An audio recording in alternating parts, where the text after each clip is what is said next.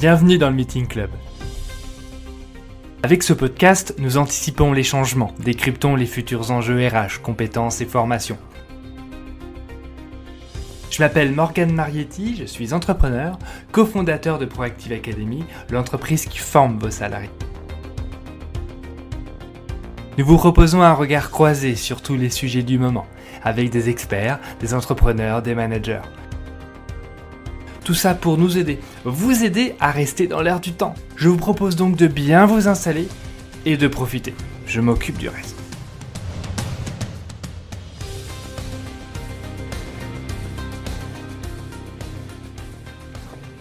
Bonjour à tous et bienvenue dans ce nouvel épisode du Meeting Club. Aujourd'hui, nous allons parler de motivation et de bien-être au travail. Et pour cela, on va aborder un sujet de People Operation. Alors, c'est un, un process connu, souvent utilisé par euh, Google et qui met en place des dispositifs pour euh, attirer, motiver et fidéliser les salariés. Euh, sujet d'autant plus important quand on voit aujourd'hui le contexte de l'emploi aux États-Unis avec la grande démission ou même en France avec le quiet quitting, enjeu très important pour les entreprises qui font face à des grandes difficultés de recrutement, de motivation ou même de turnover. Alors aujourd'hui, on va regarder un peu comment les entreprises peuvent changer de braquet, changer la donne pour euh, ben, revenir à l'inverse de ce qui se passe aujourd'hui avec aujourd'hui deux de nos invités. On reçoit donc Pascal Mathieu, DRH de TS Global. Bienvenue Pascal. Merci beaucoup Morgane et de Nicolas Lecomte, cofondateur de Thinkingo. Bonjour Nicolas, bienvenue. Bonjour Morgane et merci. Avec grand plaisir. Donc, je vais vous demander de, vous présenter. Euh, Pascal, euh, honneur, euh, honneur et dame, est-ce que tu peux un peu te présenter et présenter la société que tu représentes?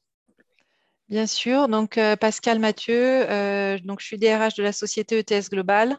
ETS e Global, c'est une société internationale d'environ 120 salariés et euh, nous, euh, nos activités euh, sont situées en Europe principalement et au Moyen-Orient.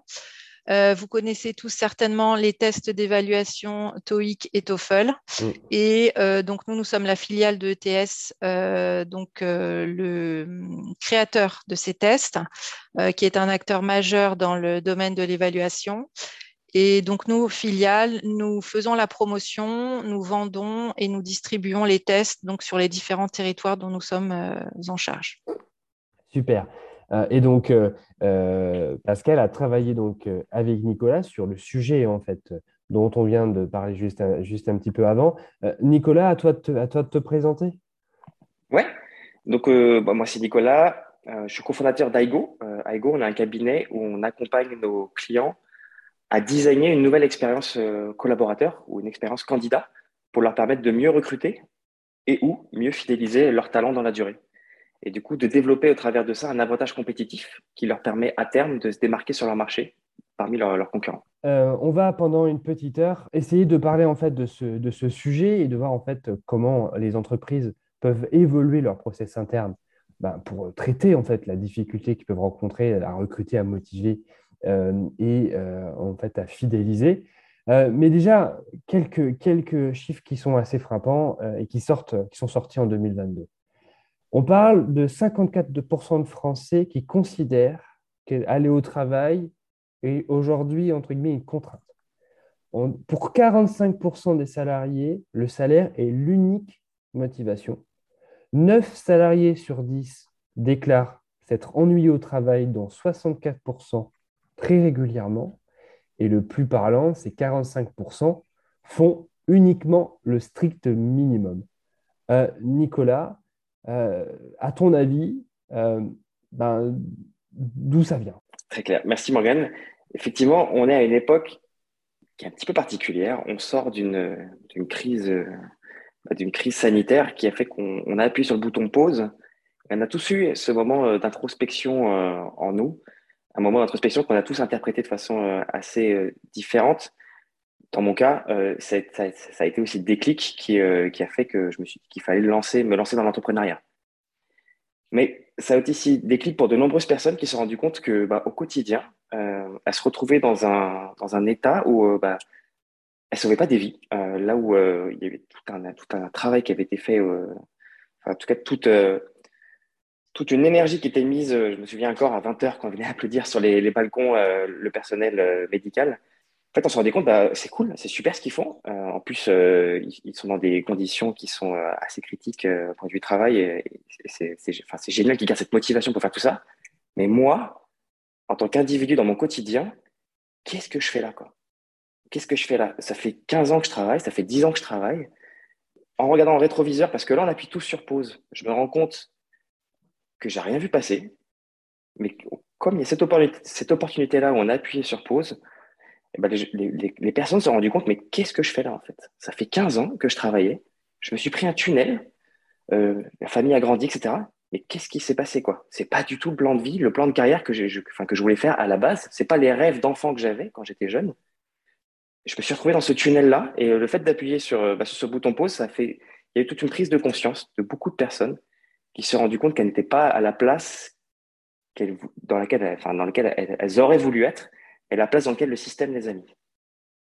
Voilà un petit peu mon, interprétation du sujet, euh, Morgane. Merci pour l'explication, euh, Nicolas, sur, euh, sur cette partie, l'explication un peu de cette, cette démotivation liée en fait à, cette pause liée aux différents confinements dans le cadre du, Covid.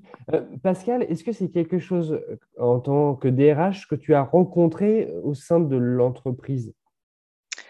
Non, alors nous, on n'a pas eu de vague de démission ou de euh, enfin, du moins à ma connaissance, de grosses remises en question sur euh, euh, bah, le sens que peuvent mettre nos salariés dans leur travail. On a la chance chez ETS Global de travailler dans un domaine où, qui est l'éducation, où la mission est vraiment très, très forte. nos salariés sont vraiment attachés donc à, la mission de l'entreprise, euh, à ce qu'on peut apporter donc à nos différents candidats, à savoir euh, bah, des clés pour euh, évoluer dans leur vie professionnelle, dans leurs études. c'est quelque chose de très fort et qui porte vraiment l'engagement des, salariés chez nous. Donc ce phénomène, on ne l'a pas, on ne l'a pas constaté. En revanche, des problèmes de recrutement comme beaucoup de sociétés à l'heure actuelle. Ok, euh, super. Euh, Nicolas, euh, avant de rentrer dans, le, dans People Operation concrètement, on pourrait se dire, mais en fait, les gens aujourd'hui cherchent du sens, c'est pour ça qu'ils s'engagent dans le travail, mais est-ce que vraiment toute entreprise peut avoir un sens? On pourrait se dire que certaines, certaines d'entre elles ne font pas rêver et ne feront jamais rêver. Ouais, c'est une super question, parce qu'effectivement, c'est une, super force de TS Global c'est qu'il y a une vraie raison d'être, une mission qui est très forte et euh, euh, qui, est un vrai facteur différenciant pour l'entreprise. Effectivement, toutes les entreprises ne font pas rêver. Si je prends un contre-exemple euh, qui me vient spontanément en tête, Payfit. Payfit, c'est une entreprise qui cherche à transformer la paye pour les TPME. Mm. a priori, c'est un sujet qui est anti-sexy au possible, en tout cas qui est pas très fun rempli de clauses, de critères, de légal, de juridique. Euh, et pourtant, ils ont réussi à créer euh, tout un écosystème, tout un univers autour de ça, avec une vraie culture entreprise. Donc ça, le fait d'avoir cette, euh, cette raison d'être qui est moins sexy en apparence, ça se contrebalance avec une culture d'entreprise, un collectif qui va venir bah, contrebalancer ces sujets-là. Ok. On pourrait dire qu'il y a quand même aussi deux niveaux de type de travail. Il y a aussi le, les, le travail très opérationnel dans la restauration, euh, dans la restauration rapide, dans, tout ce qui est euh, grande distribution. C'est vrai que c'est des, domaines où il y a énormément de turnover. Est-ce que c'est des choses où on, peut demain les rendre sexy? Il y a toujours un travail à faire euh, et ça commence. moi, je suis très fan de, bah, Simon Sinek qui, euh, avec sa vidéo qui a, qui a 13 ans maintenant, euh, Start with Why, commencer par le pourquoi, en donner du sens. Effectivement, dans tout ce qu'on fait au quotidien, euh, ben, moi le premier, j'ai énormément de tâches ingrates, mais comme je sais pourquoi je les fais et quel but ça va remplir, ben, ça donne beaucoup plus de sens. Donc en l'occurrence, par rapport à l'exemple que tu me citais, si tu travailles, admettons, à Lidl, qui est une chaîne de grande distribution très, très abordable, en tant qu'employé, eh ben, tu permets à des personnes qui n'ont pas forcément les moyens de se nourrir, de sur, enfin, dire de survivre, le mot est un peu trop fort, en tout cas de se nourrir et d'avoir accès à, bah, à, des repas à mm. moindre coût, alors que d'autres concurrents comme Monoprix, Carrefour sont sur des secteurs, enfin, sur des prix beaucoup plus hauts, pour lesquels cette population n'a pas accès. En tout cas, ne pourrait pas s'acheter des paniers qu'elle s'achète à Lidl. Et ça, c'est une vraie fierté, je pense, pour les employés de savoir ça. Et c'est en ça que je dis qu'il faut donner du sens et prendre de la hauteur sur la mission que remplit l'entreprise. Ok, très bien. donc là, en fait, vous, travaillez autour d'un concept qu'on appelle le People Operation. Euh, euh, ça viendrait de Google. Euh, est-ce que, Nicolas, tu peux un peu revenir sur le, concept, les origines? Ouais. Alors, le People Operation, à la, base, ça vient de Laszlo Bock, qui a amené ça à Google vers 2005-2006, donc il y a un peu plus de 15 ans maintenant. En fait, il est arrivé à Google, Laszlo, avec un mandat d'équivalent de, de DRH, il s'est rendu compte que pour les profils techniques, il y avait une vraie défiance dans les RH, une vraie défiance dans ce public-là, parce que euh, tout un, tas de raccourcis, euh, de type euh, ils ne comprennent pas le métier, ils ne savent pas ce qu'on fait, ils ne sont pas là au quotidien. Et en fait, Laszlo, il s'est dit, OK, il y a cette vraie défiance et ce fossé entre ces deux publics-là, mais moi, Google, c'est l'entreprise tech, je dois recruter beaucoup de profils tech, il va falloir faire quelque chose, parce que là, comme ça, ça n'a pas marché il a fait tout un travail pour, euh, bah, pour restructurer les fonctions RH. Euh, il est parti du principe que, de la même façon que pour, euh, on a eu un, une évolution entre l'approche projet vers l'approche produit aujourd'hui. Aujourd'hui, on parle beaucoup de rôle de product manager, product owner, qui sont issus de la méthodologie Agile Scrum. donc ça, ça vient d'une transition qui a été faite entre l'approche projet à l'approche produit.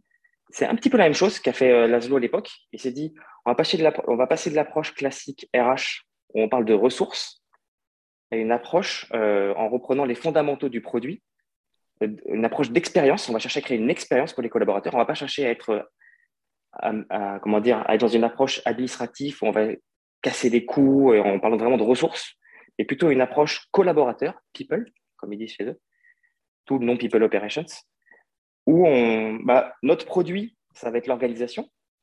Les clients, ce sont des collaborateurs. Et au lieu de parler d'expérience client, on parle d'expérience employé ou collaborateur. Et tous ces fondamentaux-là, il les a repris, il les a transposés du coup à l'écosystème RH. Bon, Google, ils ont aussi gardé ça secret pendant dix ans avant d'écrire un livre qui a décrit euh, toute leur histoire et tout ce qui leur a permis de devenir l'entreprise euh, et la réussite qu'on leur connaît aujourd'hui, qui s'appelle How Google Works, que je vous encourage du coup vivement à lire, qui explique tout ça hyper, hyper intéressant, hyper inspirant. Et du coup, la légende raconte, juste pour euh, cadrer le, terme People Operations, donc People Ops pour les intimes, la légende raconte que en fait, Laszlo Block, il a renommé du coup la, fonction RH People Ops parce qu'à l'époque, il y avait toute la vague autour du DevOps, qui était la, grande tendance tech. Et du coup, pour se calquer et montrer pas de blanche auprès des profils tech, euh, du coup, il a utilisé cette terminologie People Ops pour rester dans la, dans la terminologie DevOps. Ça, c'est la légende, voilà. OK. Et euh, donc là, euh, toi, ton travail avec tes équipes, c'est d'aider en fait les entreprises à mettre en place cette démarche-là de façon à créer une nouvelle expérience pour les salariés et lutter en fait contre ce qu'on disait tout à l'heure, c'est-à-dire le turnover, le problème de recrutement et autres.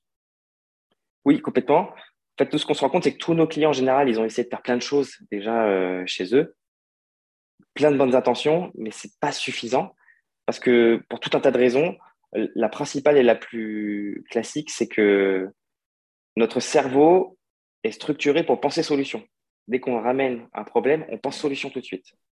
Et du coup, ça ferme le, on se ferme tout de suite sur un problème et souvent, ce qu'on se rend compte en creusant euh, dans nos interventions, on se rend compte qu'en fait, le problème est une conséquence d'une cause. Et du coup, on vient traiter la conséquence, mais pas la cause. Donc, nous, on fait tout un travail euh, d'exploration, de découverte euh, avec nos clients au démarrage de nos interventions pour s'assurer qu'on traite bien les causes et pas les conséquences. Mais en général, ce qu'on voit et ce qu'on ressent au quotidien, ce sont les conséquences et pas les causes. Bien. Un petit peu conceptuel, mais mm. euh, je pense que tu vois l'idée, euh, On va, on va, rentrer, dans, on va rentrer dans, dans le détail. Euh, Pascal, comment vous êtes arrivé à discuter avec Nicolas autour de cette People Operation? Qu'est-ce qui vous a intéressé dans ce concept apporté par Google? Euh, alors, notre, euh, enfin, on va dire les origines un petit peu de notre rencontre avec euh, Nicolas et le cabinet IGO, donc vient bien, bien, entendu déjà d'une demande des salariés. C'est vrai qu'on a beaucoup travaillé chez ETS Global autour de l'expérience client, donc il y avait aussi une attente de la part des salariés, quid de l'expérience employée. Euh, bien entendu, aussi au niveau du département RH, on réfléchissait beaucoup euh, sur les sujets de bien-être au travail. Euh, une salariée de l'équipe était aussi très intéressée par tout ce qui était ce qu'on appelle happiness at work, sur aussi des problématiques d'attractivité de l'entreprise. Donc, on a fait un groupe, enfin un travail d'équipe avec bien entendu différentes initiatives qu'on a pu mettre en place, très vite, on s'est quand même euh, rendu compte, comme le disait Nicolas, euh, qu'on avait besoin, on va dire, euh, au-delà de ce, à quoi on pensait nous, d'avoir un accompagnement plus professionnel et plus global sur, ce, sur cette problématique. Donc, c'est comme ça qu'on a contacté Igo et qu'on a commencé à travailler ensemble. D'accord. Et quels objectifs vous êtes fixés là sur donc, les prochains mois, prochaines années? Alors, nous, euh, on s'est donc euh, fixé, on a donc euh, initié ce projet qu'on appelle X Employee Experience. On a donc à l'heure actuelle six initiatives qui ont été priorisées dans notre parcours employé, sur lesquelles donc on travaille déjà et d'autres qu'on va donc initier à partir du mois de janvier. L'objectif étant d'arriver de mettre en place une démarche en interne euh, qui euh, reprenne, euh, on va dire, cette approche People Operations. Alors, pas forcément à très court terme, hein, parce que c'est quand même une approche qui est, différente et qui nécessite euh, bah, du temps, des ressources euh, et euh, de l'investissement. Mais voilà, l'objectif, c'est d'être d'être vraiment centré autour du salarié et d'avoir cette ce, changement dans le mindset. à tous les niveaux dans l'entreprise, puisque c'est pas seulement le service RH, bien entendu, mais la stratégie globale de l'entreprise qui est impactée. Ok. Bon, très bien. On va, merci. On va rentrer dans, dans, le détail, Nicolas, tout à l'heure, euh, quand on voulait mettre en place cette démarche, il y a un travail de définition des, problématiques. Pourquoi mon entreprise n'attire pas, pourquoi mon entreprise n'arrive pas à garder ses salariés. Euh, la question, c'est comment, qu'est-ce qu'on regarde, comment on, fait cette, cette, recherche, on va dire, de, la cause euh, ou des causes, en fait, au sein de, au sein de l'entreprise? Ok en général, ce qu'on constate, c'est que, en général, c'est tout le temps, euh, les clients arrivent, euh, je pense qu'il faut faire ci, ça, ça et ça, avec des solutions, ce prisme solution qui est pris tout de suite. Euh, nous, la première remarque qu'on a, c'est OK, c'est bien, tu as, des... ton prisme en fait, tu as ta vision des choses, mais qui est très biaisée. D'autant plus si tu es dirigeant. quand tu es dirigeant, tu es la dernière personne au courant que, quand il se passe quelque chose. Il faut que, voilà, faut en aies conscience. Donc, plutôt que je, pense que, nous, on, accompagne les clients à passer euh, à une approche sur j'ai la donnée qui me démontre que. Et pour cela, on commence euh, par une phase de diagnostic. Ou plutôt que de dire euh, OK, nous, on connaît les, nous, à Ego, on connaît toutes les pratiques, il faut que vous fassiez tac, tac et tac. On dit non, nous, on n'a pas la prétention de vous de dire dans quelle direction vous devez aller, parce que vous avez votre contexte, vous avez votre histoire, vous avez votre culture qui vous est propre. Et ça, là-dessus, nous, on n'est pas légitime pour la challenger. Par contre, on va à tous vous demander votre avis, donc par des interviews, par des questionnaires notamment, pour remonter tout un tas de data et de métriques du terrain. Donc, c'est là où c'est très important de poser les bonnes questions, parce qu'en posant les bonnes questions, on a les bonnes réponses. Quelles questions, par exemple? Un exemple de question? Oui, alors on mixe, euh, en l'occurrence, nous, on, mixe des questions qui demandent aux collaborateurs de se positionner sur une échelle, de 1 mmh. à 10 par exemple, et du coup qui donne un pouls euh, sur, quelque chose, sur quelque chose, et avec un mix aussi de questions ouvertes. Qu'est-ce que tu ferais, toi, pour, euh, à ta place, pour euh, fluidifier la relation entre les managers et les managers? Quel est, donc, quel, est ton, quel est ton niveau de satisfaction, ta relation avec ton, manager? Tu mets une note de 1 à 10. Et par exemple, ensuite, qu'est-ce que tu ferais qu'est-ce que tu proposerais? Qu'est-ce que tu changerais? Des questions très ouvertes qui vont ouvrir du coup champ des possibles et qui vont permettre de remonter tout un tas euh, de, données. Après, ça demande du coup tout un travail euh, de spéléologie et d'analyse, de segmentation aussi des données pour euh, bah, les rendre digestes. Donc là, ça fait écho un petit peu avec des, des métiers tendances du moment comme on n'a pas la prétention d'être data analyst ou data scientist, mais c'est un peu les mêmes, les mêmes fondamentaux. On va venir segmenter, traiter à données, isoler euh, les, certaines données qui sont, euh, par exemple, des, personnes détracteurs, euh, vraiment trop détracteurs qui viennent va du coup fausser le, des moyennes, hmm. etc. Ok. Et donc là, donc, vous sortez donc une analyse. et, donc là, vous est-ce que c'est à partir de là que vous commencez à, expliquer les causes et, à avancer sur des solutions?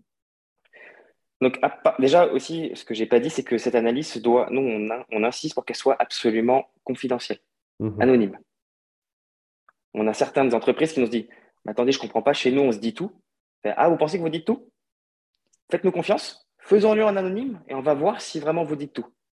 Et certains ont été choqués de voir les, résultats des verbatims en disant euh, Waouh, mais euh, pourtant on se dit tout, je ne comprends pas. Même à partir du moment où c'est partir du moment où, c'est pas anonyme, il y a toujours un, rapport de force qui fait que.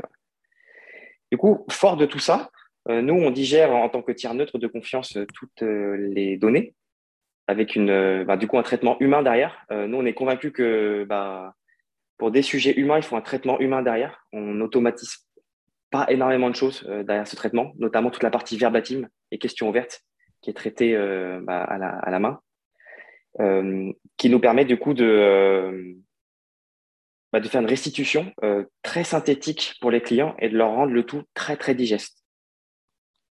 OK. Euh, Pascal, sur ce sujet-là, est-ce que j'imagine que vous avez déjà fait ce premier, euh, ce premier volet, cette première étape de travail. Euh, qu'est-ce qui en ressort, si on peut un peu en parler?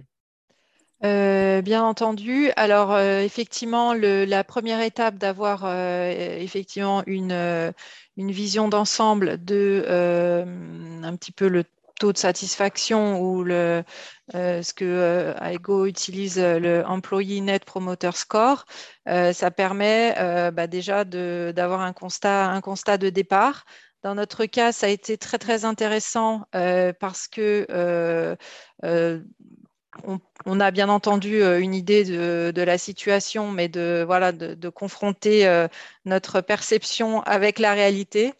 Euh, on a pu avoir aussi des données euh, très intéressantes sur euh, différents sujets par ancienneté dans l'entreprise, par situation géographique, ce qui nous permet vraiment d'affiner aussi notre, les actions qu'on peut mettre en place par la suite. et donc, euh, cette, étape va nous permettre aussi, bien entendu, de mesurer bah, les progrès qu'on va faire, euh, puisque l'objectif sera, bien entendu, de renouveler euh, pour bah, mesurer les, voilà, un petit peu les résultats des, actions qui seront, mises en place. D'accord. Ok. on parlera un petit peu des, actions tout à l'heure, en tout cas des, logiques. Nicolas, si on rentre, donc là, on part du constat, c'est-à-dire on sait où on est et on pourrait se dire, bah, en fait, ce genre de questionnaire, il est fait régulièrement. Je le fais même moi aussi dans mon entreprise. Alors là, c'est intéressant de voir qu'ils doivent être un petit peu en décalage par rapport à ce qu'ils pensaient. Euh, l'étape suivante, euh, une fois qu'on a un peu le constat, comment on va appliquer ce, ce People Ops? J'imagine qu'il y a des fondamentaux. On parle de quatre fondamentaux, et on peut peut-être en parler et commencer à, rentrer dans, le sujet de la, technicité de ce process. Oui, juste pour expliquer, euh, en fait, côté IGO, on a structuré du coup toute la démarche People Operation parce qu'on s'est rendu compte que les précédents courants RH ne prenaient pas ou s'effondraient parce que justement, ça manquait de cadre et structure. À la différence de tout un, de tout un tas pardon, de courants tech euh, ou, euh, ou liés au business model de l'entreprise, comme euh, les méthodes agiles qui sont mm. qui viennent structurer euh, Scrum, euh, Safe, si je cite quelques méthodologies, même le, design thinking, le lean startup, le design sprint, tout, ces, tous ces, toutes ces méthodologies-là sont venues de façon carrée, structurée, apporter des briques en fait pour transformer des métiers et des, et des, activités, et notamment sur la partie business model. Et nous, ce dont on s'est rendu compte, c'est que sur la partie RH, il n'y avait pas de, méthodologie. Il y a des courants type euh, HR, euh, enfin les business partners, les RH business partners, qui est un courant, euh, mais en fait, il n'y a pas de fondamentaux. Et du coup, on se rend compte que, enfin, on se rend compte dans la pratique qu'il y a autant de façons de, faire ce métier que de boîtes qui le font. Pareil pour la, vague de, Chief Happiness Officer qui était un peu arrivée en 2015-2016 euh, en France. Il n'y a pas de fondamentaux derrière de, de, de, structure. Du coup, c'est reparti quasi aussi vite que ça arrivait. Aujourd'hui, nous, ce qu'on constate, c'est euh, bah, la dernière vague un peu RH très tendance, c'est le rôle de Chief of Staff sorte de bras droit armé exécutant. Mais là aussi, enfin, moi, mon analyse, c'est que je trouve qu'il n'y a pas beaucoup de, enfin, il n'y a pas de fondamentaux, il n'y a pas de structure ou de cadre. Et du coup, quand je discute avec des, avec des chiefs of staff, bah, chacun a un quotidien qui est très différent. Il y a tant de façons de le faire. Et quand on a commencé à prendre le sujet du people operation, on s'est rendu compte que la même chose commence à se produire. Le people ops à PayFit, c'est pas exactement le même people ops qu'à Conto. Encore moins le, c'est encore très différent à Content Square ou, enfin, dans tout un tas de scale-up euh, françaises qui ont commencé à s'approprier ce, sujet-là. Et on s'est dit, oulala, on retombe dans les mêmes travers qu'avant. Euh, mais après, euh, c'est notre rôle aussi de consultant. Consultant, on est là pour amener un client d'un point A à un point B en construisant tout l'escalier. On s'est dit, il faut absolument qu'on structure ce sujet-là, sinon ça va faire plouf. Et du coup, pour revenir à ta question, euh, excuse-moi pour la petite parenthèse, Morgane, mais c'était pour expliquer le pourquoi du comment. On a effectivement structuré l'approche People Operation en la contextualisant à la culture française et pour nous, ça repose sur quatre piliers. Et ces quatre piliers composent l'expérience collaborateur ou l'expérience employée. Le premier sont les fondations de l'entreprise. C'est vraiment le socle sur lequel l'entreprise va se, va se reposer et qui va servir de tronc commun pour tout le reste. Pourquoi Déjà, pourquoi chacun d'entre nous venons et se levons ce matin, le matin pour euh, se rendre à l'entreprise? Qu'est-ce qui fait qu'on y va? Donc la mission entreprise. En l'occurrence, euh, côté ETS global, cette mission, enfin, ce socle-là est, très fort. Il y a une base très fertile. Et c'est un super, euh, un super point positif sur lequel il faut absolument s'appuyer pour ETS Global. Deuxième pilier, toute la partie attractivité. De, de, un pilier autour de l'attractivité. Comment est-ce qu'on s'y prend pour attirer les meilleurs talents, sachant que meilleur est propre à chaque entreprise. Un meilleur de l'entreprise A, ce sera surtout pas le meilleur de l'entreprise B. Comment est-ce qu'on est audible aussi sur notre marché? Donc voilà, comment est-ce qu'on s'y prend pour travailler toute notre marque employeur et aussi nos canaux d'acquisition qui vont faire qu'on va faire venir les bonnes personnes dans notre contexte, au bon endroit, sur les bons rôles demain dans notre entreprise? Ça, c'est le deuxième pilier, l'acquisition, du coup, l'attractivité. Troisième pilier, c'est l'animation. Une fois qu'on a les bonnes personnes chez nous, comment est-ce qu'on fait pour tirer le plein potentiel de ces collaborateurs qui sont, et ces collaboratrices qui sont parmi nous? Donc, avec des, avec des techniques d'animation individuelles et collectives. Parce que c'est avant tout un projet collectif. Sinon, on serait tous freelance. Donc, quelles sont toutes les, toutes les, les, thématiques d'animation qu'on peut mettre en place pour fédérer un groupe et en tirer le plein potentiel de, de, des, individus? Troisième brique, du coup, l'animation des talents. Et la dernière, c'est tout ce qui est lié à la carrière et développement.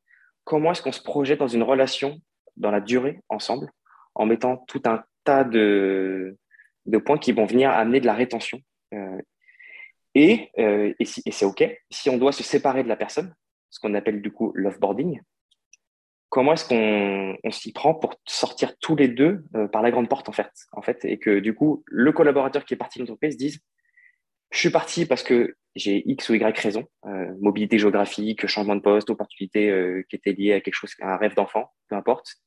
Mais en tout cas, je garde un souvenir extraordinaire de cette entreprise et je suis son premier ambassadeur voilà, on travaille sur ces quatre piliers avec nos clients. Et ce qui est intéressant de voir, c'est qu'il n'y a pas de recette. Euh, chaque contexte et chaque culture étant très différente. Ce que l'on fait chez ETS, en l'occurrence global, est extrêmement différent de ce qu'on peut faire chez d'autres clients. Mais on vient jouer du coup sur, sur ces quatre piliers, voir où est-ce qu'on met le centre de gravité. Et, donc, dans le cadre de, la, du, de l'analyse de départ, j'imagine qu'il y a donc ce, ce, ce, ces quatre piliers qui se retrouvent dans les différentes questions.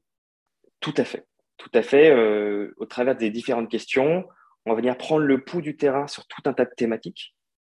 Ensuite, ces thématiques font ressortir, et les, tous les verbatims font ressortir des sujets de fond qui sont ensuite structurés sur sujet A, sujet B, euh, etc. Et qui permettent du coup d'y voir plus clair et d'avoir surtout ce qui est important, une grille de lecture structurée. D'accord. Euh, ok. Euh, donc là, une, fois qu'on a, donc, on a ces fondamentaux, on, sait d'où on part, euh, qu'on a, entre guillemets, cette grille de lecture, c'est quoi l'étape suivante? Ouais. je continue du coup? Ouais, vas-y. Tu veux y aller? Ok, très bien. l'étape suivante, ensuite, c'est en général, quand on, fait la restitution de tous les résultats, on, demande à, la faire avec un panel représentatif de collaborateurs de l'entreprise. Parce qu'on veut commencer à avoir des ambassadeurs internes qui vont venir euh, être le relais de ce sujet-là. Parce que c'est, et comme le disait Pascal, ce sujet-là, c'est l'affaire de tous. Ce n'est pas juste le mandat de l'équipe RH. Et ça doit être vraiment l'affaire de tous. Et ça commence dès le démarrage. Ce qu'on fait, c'est qu'avec ce groupe de travail, euh, on leur restitue les données de façon très brute. Et à partir de ça, on leur dit OK, ça c'est le constat, c'est l'état des lieux exhaustif de chez vous. C'est pas je pense que, c'est on a la donnée qui nous montre que. Maintenant, on va venir avec des techniques d'animation, vous aider à structurer et vous faire, et faire remonter explicitement quels sont les chantiers prioritaires que vous devriez adresser demain pour votre contexte. Et du coup, ça va faire sortir euh, des initiatives. En l'occurrence, Pascal, Pascal parlait tout à l'heure de six initiatives. Et c'est ce qu'on fait du coup euh, en ce moment. Ben, ces initiatives, ce sont les priorités court terme qu'il faut adresser parce que c'est là où ça fait le plus mal aujourd'hui. C'est là, en tout cas, qu'on peut avoir les plus grands bénéfices sur un temps très court. C'est ça qu'on priorise et c'est ça qu'on lance du coup après avec des groupes de travail euh, ensemble. D'accord. Et donc, dans le, dans le cadre de la restitution, euh, il y a donc des groupes de travail qui sont mis en place pour réfléchir à ces grands projets. Euh, avec, j'imagine, un, mixte de salariés, euh, donc des différentes équipes. Et comment se fait le choix, en fait, des... Parce que j'imagine, il y a plein de sujets qui doivent ressortir. Et comment ils sont sélectionnés les, les, les, Pascal Comment vous avez choisi Comment ça a été défini? Alors, la priorisation, on va dire, des, des thématiques, elle a été faite au moment euh, de la première réunion de restitution, euh, où, euh, si je me souviens, nous étions environ 12 salariés. bien entendu, l'équipe RH et ensuite des salariés, ben, dans notre cas, de différents pays et de différents départements, pour vraiment avoir une représentativité la plus large possible. Et comme disait Nicolas, commencer à semer les graines chez euh, nos ambassadeurs EX. Euh, e euh, donc, les, les, sujets prioritaires, ils ont été définis d'une part par les résultats de l'enquête, hein, puisqu'on avait aussi demandé aux gens de prioriser les différentes thématiques. Et après, parmi les sujets prioritaires, on a discuté et on va dire choisi les plus prioritaires des prioritaires avec, avec les salariés et avec bien entendu l'éclairage de IGO euh, sur euh, les différents sujets. Et euh, point important aussi à mentionner, lors de ce premier séminaire, notre directeur général était présent toute la journée et il a pu également bah, participer aux différentes discussions, aux différents groupes de travail qu'on a pu déjà initier sur les différents sujets. Donc c'était très important et je pense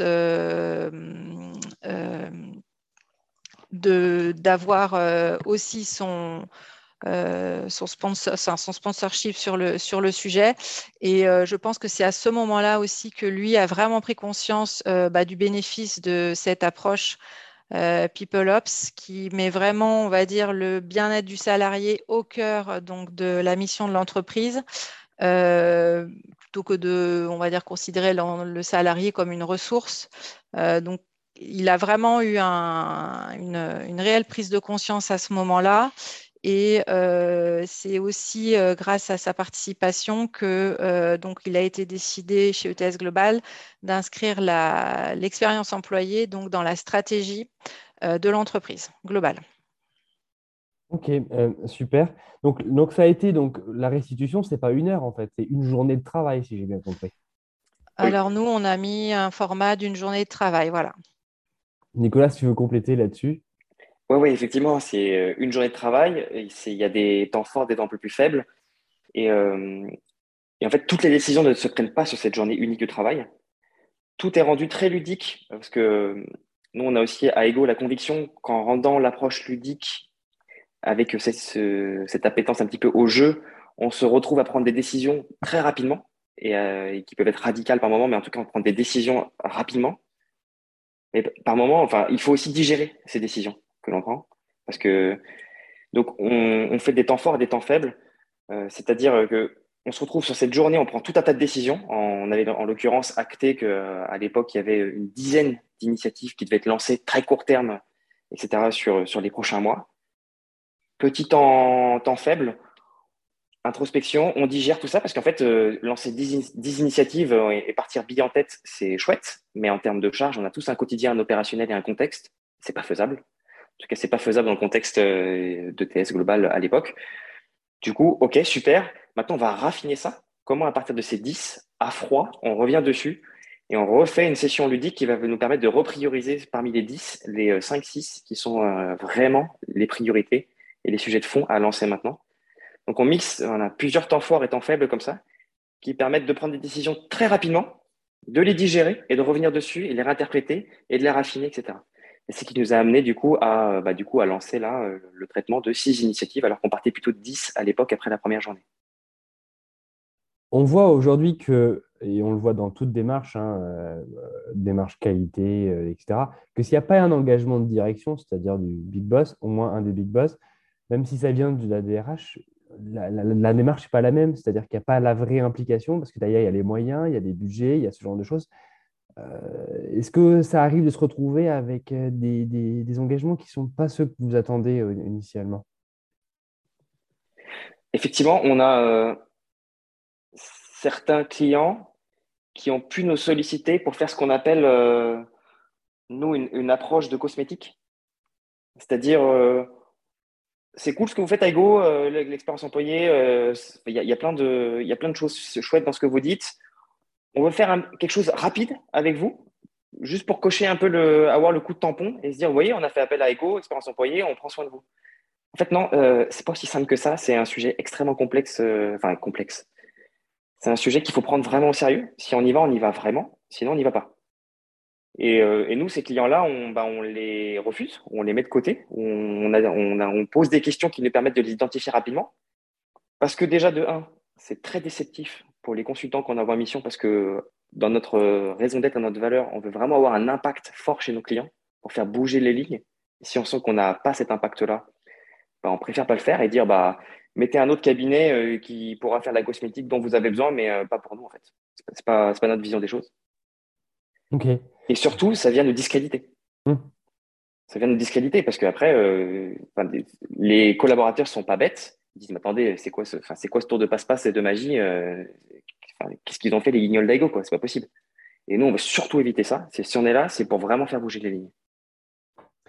Donc, les, projets qui sont définis sur du court terme, euh, on peut être sur, du, euh, sur de la communication, du marketing, on peut être sur euh, de la réorganisation de process, de, de, de, systèmes d'information, ça peut être sur du management, des changements de, de gestion des talents. Euh, c'est aussi, on parle de design, de carrière, de réorganisation. Euh, on a ce qu'on a des exemples concrets de, choses en fait qui, vont bouger tout de suite. Quels sont les, sujets qui sont traités en majorité? Et puis après, on reviendra sur l'exemple de Pascal. Ouais.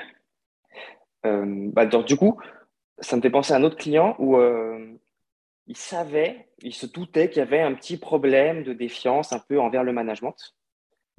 Et on a fait du coup tout ce travail d'analyse donc on est, et là, on est passé du je pense que à j'ai la donnée qui montre que et se rendu compte qu'il y avait une vraie défiance très forte et qui a fait, euh, qui a même généré quelques éclats de rire parce que pendant la restitution, on, propose aussi de faire une restitution publique euh, devant tous les collaborateurs de, des résultats.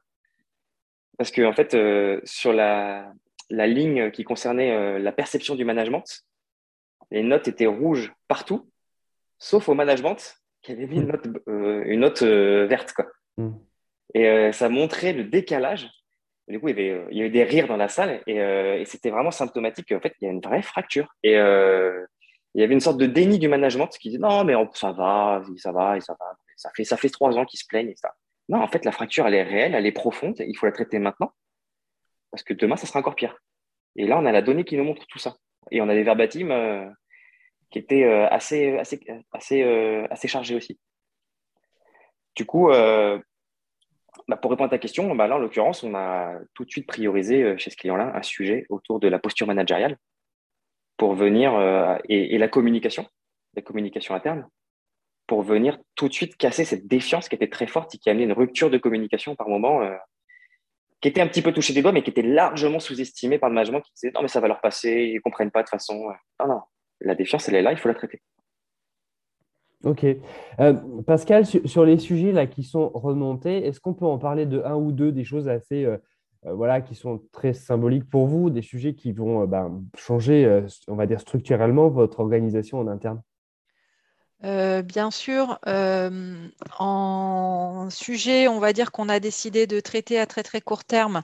on a l'employer branding, donc comment on communique euh, sur euh, ce que ça signifie travailler chez ETS Global euh, vis-à-vis des candidats. on a une problématique de recrutement à l'heure actuelle puisqu'on on est en train de d'ouvrir des nouveaux bureaux dans différents pays. Donc, on a beaucoup de gens à recruter. Donc, ça nous a, été identifié comme une priorité très importante. Euh, on travaille à l'heure actuelle. Euh, on a mis en place, pour être concret, une vitrine sur Welcome to the Jungle. On veut mettre en place différentes formations pour euh, nos salariés pour qu'ils soient plus à l'aise pour communiquer sur les réseaux sociaux et qu'ils soient eux-mêmes ambassadeurs de ETS e Global. Et donc ça, c'était des, initiatives très court terme et on, on est en train de, enfin, Ego est en train de travailler sur euh, euh, d'autres propositions. Euh, sur un autre sujet, par exemple, qui est le, un sujet de développement personnel, les salariés attendent plus de, de, support et plus de, de choses, on va dire, d'éléments concret de la part de l'entreprise pour euh, leur euh, développement personnel. Donc cette, euh, cette initiative va être lancée au mois de janvier. On a déjà identifié pour ce groupe des, donc une personne qui va être en charge donc de porter le projet, des contributeurs, donc sur la base du volontariat. L'avantage de cette démarche, c'est vraiment d'impliquer bah, tous les gens, tous les salariés volontaires et euh, qu'ils soient acteurs, on va dire, de, la transformation et que ce qui va être mis en place parte vraiment bah, de, leur, euh, de leurs besoins et de euh, ce vers quoi ils veulent aller. Ok, super, intéressant. Alors, je sais que c'est une démarche qui, démarre juste, hein, donc on n'aura pas encore les résultats, mais c'est intéressant, on pourra en reparler dans un second temps. Euh, merci. Nicolas, sur... c'est vrai qu'on pourrait se dire, bah, en fait, pour le bien-être au travail, euh, bah, il suffit de, d'avoir un baby-foot et, c'est bon, en fait. Mais en fait, non, c'est des, choses beaucoup plus subtiles que ça, des petites choses. On pourrait aussi se poser la question de dire, bah, en fait, il faut être une grosse entreprise, avoir des gros moyens, parce que ben, quand on prend l'exemple de Google, euh, qui met un chef très régulièrement, avec des bibliothèques, des conciergeries, est-ce qu'en fait, il n'y a pas un décalage entre ce qui pourrait, la vision et les, petites choses en fait qui peuvent faire euh, vraiment changer en fait euh, dans l'entreprise? Quand on n'a pas forcément d'avantage de sa perception compétitive, comment est-ce qu'on peut se démarquer plus facilement euh, sur, sur son marché? Mais c'est surtout est-ce qu'on a tous les moyens de le faire? Parce qu'on a l'impression que c'est quand même des entreprises qui sont un petit peu structurées. Enfin, quand on a une petite boîte et qu'on a des difficultés de recruter, on n'a pas les mêmes moyens que Google. Oui, ok. Il y a tout un tas de choses qui sont possibles euh, de la même façon que il y a, plein de façons de traiter ce sujet-là. Effectivement, il y a toujours l'approche euh, on a plein d'argent, du coup on le dépense et on envoie euh, du lourd très vite. on a des super locaux, etc. Après Google, ils ont commencé tout petit comme tout le monde. Et tu as ce qu'on ce appelle, nous, des, des hacks. C'est des, quels sont tout un tas de petites choses que tu peux mettre en place qui coûtent rien ou presque. Et j'insiste dessus sur rien ou presque, qui, toutes mises bout à bout, te permettent d'avoir enfin, un résultat exceptionnel. Et du coup, on travaille beaucoup avec euh, nous, c'est nous ce qu'on appelle chez nous euh, l'effet wow. C'est comment est-ce que sur tout un tas de plans, on peut mettre en place ce, cet effet wow qui permet de juste en tant que tel, l'effet, juste sur, ce petit sujet, tu dis, bon, bah ouais, ok, super. Mais bout à bout, bout à bout, bout à bout, tu vas venir, euh, du coup, tu gagnes 1%, 2%, 3%, etc. Tout cumulé, en fait, tu passes une expérience euh, qui est à 150%. C'est ça qu'on va venir viser chez nos clients. Parce qu'en fait, euh, il n'y a pas besoin de dépenser des 1000 et des 100 pour avoir un énorme impact. il suffit de faire des toutes petites choses, mais de bien les structurer, s'assurer que ce soit bien partagé, communiqué, que toutes les bonnes personnes soient formées, qu'il y ait des bonnes personnes qui, portent la responsabilité de tous ces sujets-là, et créer un effet boule de neige comme ça. Et du coup, tu vas très vite te retrouver à 150% par rapport aux 100% dont tu partais à la base. D'accord. Vas-y. Non, non, je disais, j'espère avoir répondu à la question. Euh, enfin, parce que c'est vrai que dans le, bien-être au travail, euh, au départ, et, on a eu une, vraie, déformation autour euh, avec les startups, le billard, etc., etc., et avec derrière surtout des, articles détestables en fait sur la réalité en fait de ces boîtes-là et, de ce qui se passait vis-à-vis de la relation employé-employeur. D'où ma question. Si je reviens en fait sur l'opération Ops, euh, on, transforme quand même aussi le service RH, si je comprends bien. C'est-à-dire que euh, le service RH, euh, ben, on parlait de la gestion des ressources, les payes, beaucoup d'administratifs, l'embauche, etc. Mais là, en fait, ça, fait transformer ce service RH en structure qui possède une vision marketing communication, qui travaille sur aussi la gestion de la data et de l'analyse concrète des données régulières, euh, on parle de design, c'est-à-dire peut-être aussi de réflexion du, produit qu'on propose aux salariés et bien sûr du management et du changement. C'est ça en fait globalement. Oui. Juste, que moi je fais une toute petite parenthèse pour répondre et pour compléter juste avant parce que j'ai bien compris ça du coup ta question maintenant. Et pour répondre en une phrase, il faut qu'il pas, il faut absolument pas qu'il y ait de dissonance. Et c'est ce qui s'est passé dans les boîtes que tu listais. Euh, ok, c'est cool, on a un baby foot, on a un billard mais il y a une dissonance avec le management qui est, euh, qui est terrible ou destructeur, et ce qui fait qu'on a des, des comptes, enfin des, des, phénomènes comme Balance ta startup, qui ont pris beaucoup d'ampleur pour mettre en, avant cette dissonance. Et on travaille beaucoup du coup sur la cohérence de bout en bout de l'entreprise, d'où le niveau de sponsoring qui doit venir de tout en haut. C'était juste la partie, mais le, mot dissonance, venir vraiment casser cette dissonance, c'est le plus important. C'est ce qui fait c'est là d'où tout part en fait. Et euh, du coup, pour répondre à ta nouvelle question, euh, Morgane, effectivement, de la même façon qu'une équipe produit euh, est composée d'une multitude de métiers, pour en citer quelques-uns, il y a le product owner, potentiellement Scrum Master, l'équipe développement, mais potentiellement dans l'équipe développement, il y a les développeurs mobiles, les développeurs web, il y a le front, il y a le back-office, il y a potentiellement les UX, etc., etc. On peut mettre tout un tas de métiers au sein de ces équipes. Et ce qu'on se rend compte, c'est que bah, c'est la même chose en fait pour les équipes People Operation. C'est utopique de penser que des professionnels RH vont pouvoir adresser de bout en bout euh, euh, ces, sujets-là. De la même façon que c'est utopique de penser de juste mettre un product owner et pouvoir faire un produit de bout en bout. Ça, ne marche pas comme ça. Du coup, effectivement, les équipes euh, People Operations sont constituées de plusieurs typologies de profils. Il y en a, il y en a trois que nous, on distingue principalement. Le premier, c'est effectivement les professionnels RH parce qu'il faut un socle RH. Euh, ça part de là avant tout. Ensuite, le profil de consultant. Donc, euh, des personnes en capacité de prendre un sujet A pour l'amener au niveau euh, B et de construire, comme je disais tout à l'heure, l'escalier pour gravir toutes les marches avec un plan d'action structuré, cohérent et cadré et cadencé. Et également, le troisième type de profil, quand l'entreprise gagne en taille, ce sont des profils que nous on appelle des experts des experts, par exemple, en, automatisation, qui vont venir du coup automatiser des bouts de process euh, pour, euh, euh, pour, pour, par exemple, pour, le, pour, le, le processus de recrutement. Il y a un métier qui, émerge en ce moment comme le, REC Ops, recruteur Ops Operations, qui va venir du coup amener cette, partie automatisation, métrique, data. Et du coup, l'équipe People Ops composée de ces trois typologies de profils ça lui permet, bah, du coup, ça lui permet de répondre à son, à son enjeu qui est comment proposer à mes collaborateurs la meilleure expérience employée possible. Ok. Euh, Pascal, par rapport à ce que vient de dire Nicolas, est-ce que ça a nécessité chez vous donc de nouveaux recrutements ou c'est des personnes en interne qui se sont venues s'impliquer dans ces projets? Euh, Tu peux dire au niveau du service RH Oui. Euh, alors, à l'heure actuelle, euh, pour être quand même très euh, transparente, on, est vraiment au début de notre réflexion et notre démarche. on n'a pas recruté de personnes, on n'a pas encore, on va dire, en tant que tel, mis enfin, on fait le shift, on va dire, vers, cette, organisation, c'est quelque chose vers lequel on veut tendre, mais on n'en est pas là. D'accord. Nicolas, ça veut dire aussi qu'ils peuvent utiliser des compétences qui sont dans d'autres services.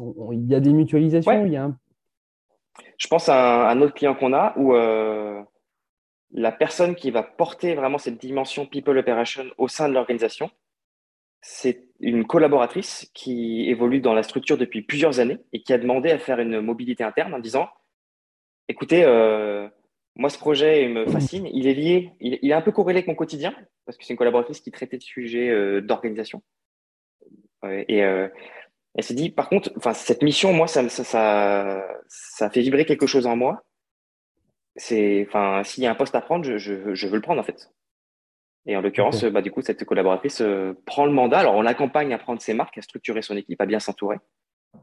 Et ça se fait comme ça petit à petit. Donc, ça peut se faire soit par de la mobilité interne, parce qu'en fait, euh, il y a tout un tas de savoirs en interne qui sont euh, déjà là, en fait, pour, amener, enfin, pour répondre à ce mandat-là, ou par de, l'externe. et là, du coup, c'est sur un schéma plus classique de recrutement. D'accord. Ok, on est à la fin de, notre épisode, il reste quelques minutes. Moi, j'ai une dernière question. Si nos éditeurs qui nous écoutent euh, aujourd'hui, euh, ils, se posent la question, moi, c'est une démarche qui m'intéresse, je veux mettre en place euh, la démarche de, ben, de, de, People Ops venue de Google chez moi. c'est quoi les questions qu'ils doivent se poser? C'est quoi, entre guillemets, le périmètre qu'ils doivent définir, peut-être en moyen voilà. Pour, pour, démarrer cette démarche, parce que j'imagine que ça a quand même un investissement important, ça demande du temps. Euh, voilà, quelles sont les questions que je dois déjà me poser et pour, pour être clair dans ma démarche?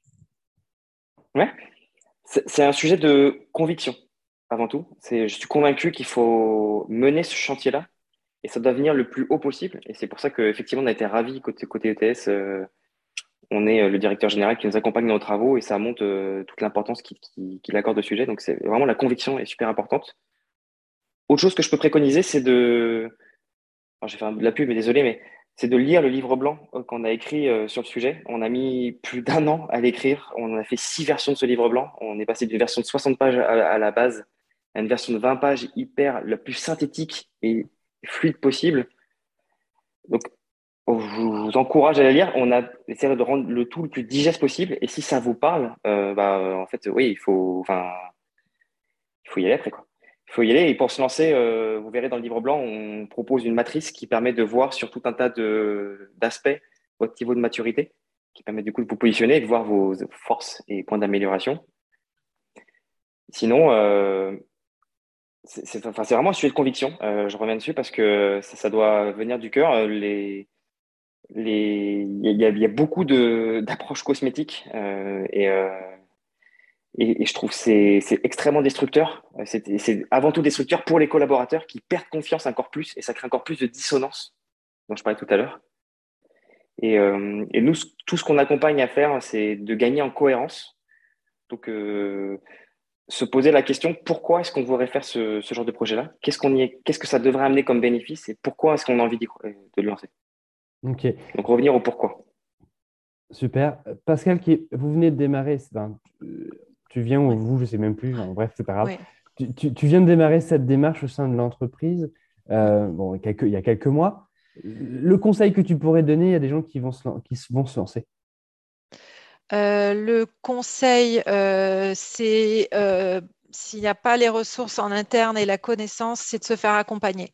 Un énorme bénéfice, à, bah, partir de la donnée, à voir exactement, bah, comme disait Nicolas, euh, des verbatims, ce que les gens pensent vraiment et avoir, euh, ne pas avoir peur de se confronter à la réalité pour euh, bah, s'améliorer et travailler tous ensemble pour construire quelque chose. impliquer les salariés, c'est essentiel, que ce soit un projet d'entreprise. Voilà. Ok. Écoutez, super. Euh, on arrive à la fin de, cet épisode. Alors, si vous qui nous écoutez, euh, vous avez des problématiques de recrutement, de fidélisation, de turnover, peut-être qu'il faut commencer à regarder autour de la People Ops et de, mettre en place une structuration, une évolution de, vos pratiques internes. vous pouvez retrouver le livre blanc d'Igo et je mettrai, je mettrai le lien sur, sur notre page site internet. et bien sûr, lire le, bouquin de Google. Hein. je pense que ça peut, ça peut aussi vous apporter. voilà, donc merci à vous deux. Merci Nicolas, merci, merci Pascal pour, ce, pour cet échange. Merci Morgane. merci beaucoup Morgane. Et, je vous propose, chers amis, de vous retrouver dans le prochain épisode du Meeting Club. Je vous souhaite une bonne journée. À très bientôt. C'est super, vous avez suivi l'émission jusqu'au bout. Je vous remercie beaucoup pour votre fidélité. Si vous avez aimé cet épisode, n'hésitez pas à commenter, à liker, à partager à vos amis et surtout à mettre 5 étoiles, 20 étoiles, 30 étoiles sur Apple Podcast. Ce podcast, le Meeting Club, a été produit par Proactive Academy, une entreprise qui vous accompagne dans la formation et la montée en compétences de vos salariés. Je remercie toutes les équipes pour leur aide et pour leur investissement de tous les jours et je vous dis à très bientôt dans le Meeting